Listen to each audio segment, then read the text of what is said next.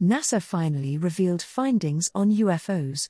NASA's independent study team released its highly anticipated report on UFOs on September 14, 2023. In part to move beyond the stigma often attached to UFOs, where military pilots fear ridicule or job sanctions if they report them, UFOs are now characterized by the US government as UAPs, or unidentified anomalous phenomena. Bottom line the study team found no evidence that reported UAP observations are extraterrestrial. From sensationalism to science. During a press briefing, NASA Administrator Bill Nelson noted that NASA has scientific programs to search for traces of life on Mars and the imprints of biology in the atmospheres of exoplanets. He said he wanted to shift the UAP conversation from sensationalism to one of science. With this statement, Nelson was alluding to some of the more outlandish claims about UAPs and UFOs.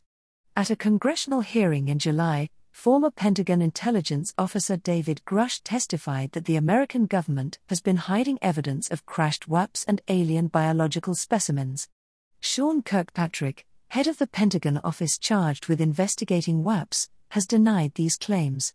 And the same week NASA's report came out, Mexican lawmakers were shown by journalist Jaime Maussan two tiny, 1,000 year old bodies that he claimed were the remains of non human beings. Scientists have called this claim fraudulent and say the mummies may have been looted from grave sites in Peru. A controversial journalist presented the Mexican government with 1,000 year old bodies that he claimed were aliens. Conclusions from the report the NASA study team report sheds little light on whether some UAPs are extraterrestrial.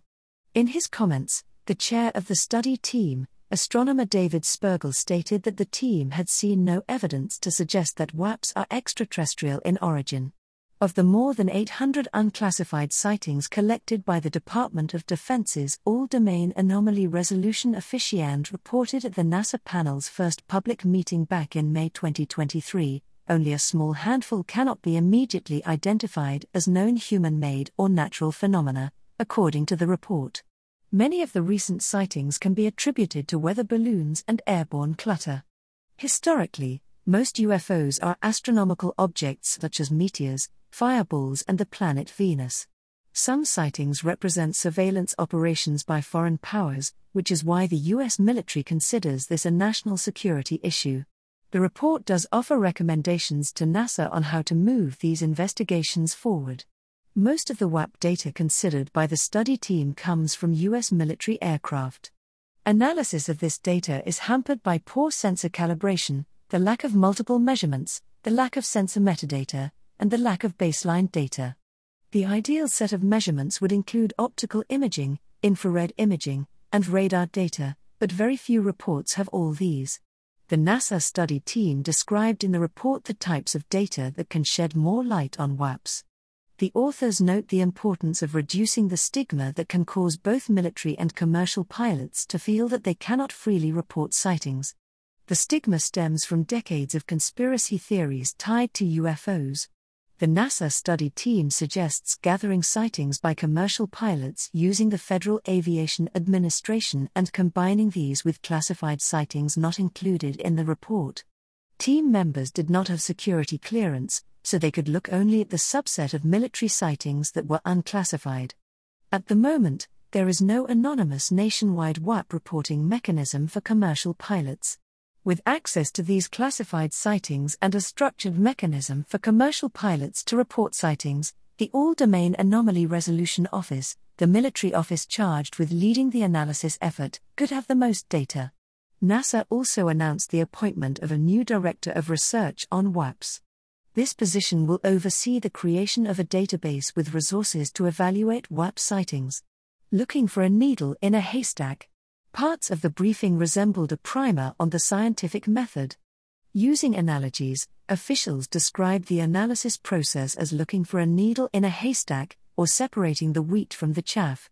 The officials said they needed a consistent and rigorous methodology for characterizing sightings, as a way of homing in on something truly anomalous. Spergel said the study team's goal was to characterize the hay, or the mundane phenomena, and subtract it to find the needle, or the potentially exciting discovery. He noted that artificial intelligence can help researchers comb through massive datasets to find rare, Anomalous phenomena. AI is already being used this way in many areas of astronomy research. The speakers noted the importance of transparency. Transparency is important because UFOs have long been associated with conspiracy theories and government cover ups. Similarly, much of the discussion during the congressional UAP hearing in July focused on a need for transparency. All scientific data that NASA gathers is made public on various websites, and officials said they intend to do the same with the non classified UAP data. At the beginning of the briefing, Nelson gave his opinion that there were perhaps a trillion instances of life beyond Earth. So, it's plausible that there is intelligent life out there. But the report says that when it comes to UAPs, extraterrestrial life must be the hypothesis of last resort. It quotes Thomas Jefferson extraordinary claims require extraordinary evidence. That evidence does not yet exist.